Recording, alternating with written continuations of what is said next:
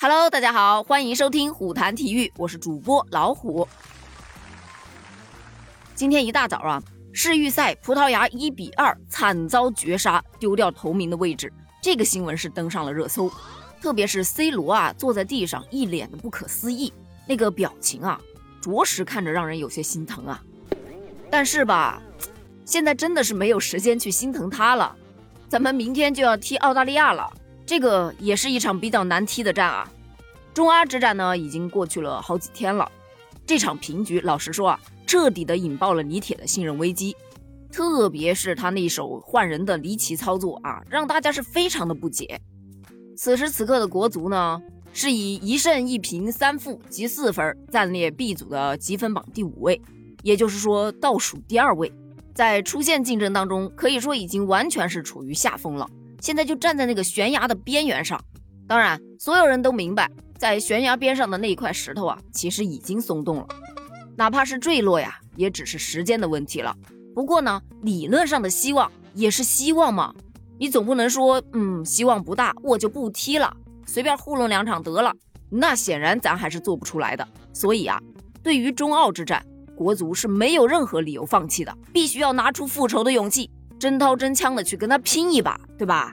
你看，就从最近两天的这个训练情况以及国脚们接受的各种采访来说的话，虽然他们也是会感到遗憾，但是不管是在公开采访还是私下闲聊，都没有流露出想要放弃的苗头。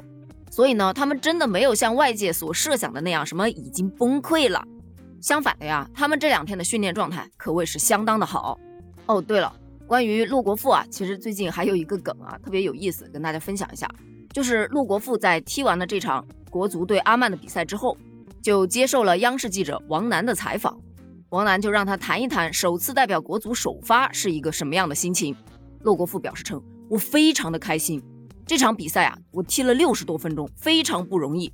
因为最近啊踢比赛比较少，哪怕是在广州的时候，也是因为伤病踢比赛比较少。”也感谢教练组这几个月对我的帮助，让我的体能有一个好的提高。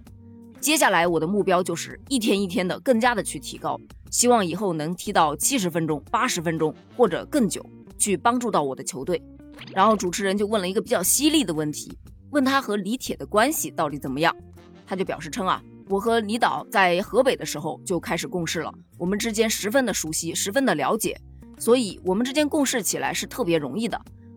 我不能称李导为父亲，因为他还是比较年轻的，但是他绝对是我的一个兄弟，一个好朋友。呃，当然，采访当中还有一些别的内容啊，但是这个是被大家讨论的比较多的。网友呢就在这条采访之下呀，对骆国富说：“你要是被绑架了，你就眨眨眼睛。”看到这个评论的时候，我真的是觉得很有意思啊。哎，你有没有什么感受？欢迎在评论区给我留言啊。嗯，克制一下，咱们接着来聊澳大利亚。上期节目呢，咱们已经说到了，澳大利亚是遗憾的失去了主力中卫苏塔尔，这可是亚洲最强中卫啊。所以呢，澳大利亚的主帅阿洛德是不得不启用新的战略。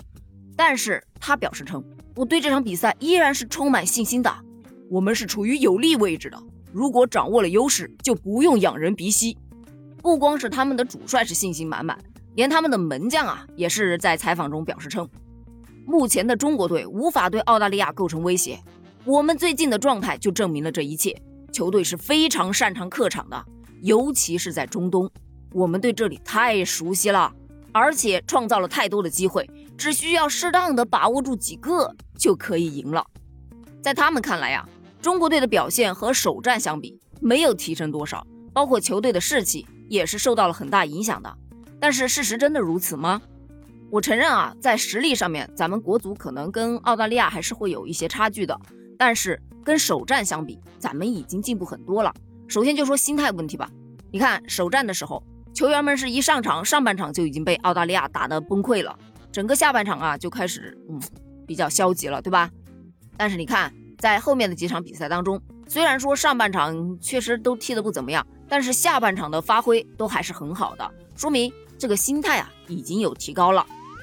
再来说一下适应性，经过九月份和十月份的这四轮比赛之后，其实我们国脚们对比赛的节奏也已经有了很好的适应了。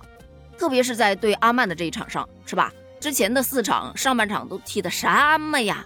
但是哎，踢阿曼咱们改变了策略，这整个上半场就打出气势来了嘛。所以就我个人推测的话，中国队对战澳大利亚呀，他大概率是会沿用上一轮对战阿曼的这场比赛的这个阵容，包括阵型。因为呢，就国足目前的这个状况来说的话，这一套阵容啊，从攻和防两个角度来说，应该是比较适合当下的国足的。虽然呢，咱们踢澳大利亚啊，这个赢的概率并不是特别高，但是不管怎么样，在比赛场上，咱们就是得拼尽全力，对吧？咱们正常发挥，他可能赢不了，但是咱们超常发挥，没准也有奇迹呢。所以你觉得会有奇迹吗？咱们拭目以待吧。评论区见，拜拜。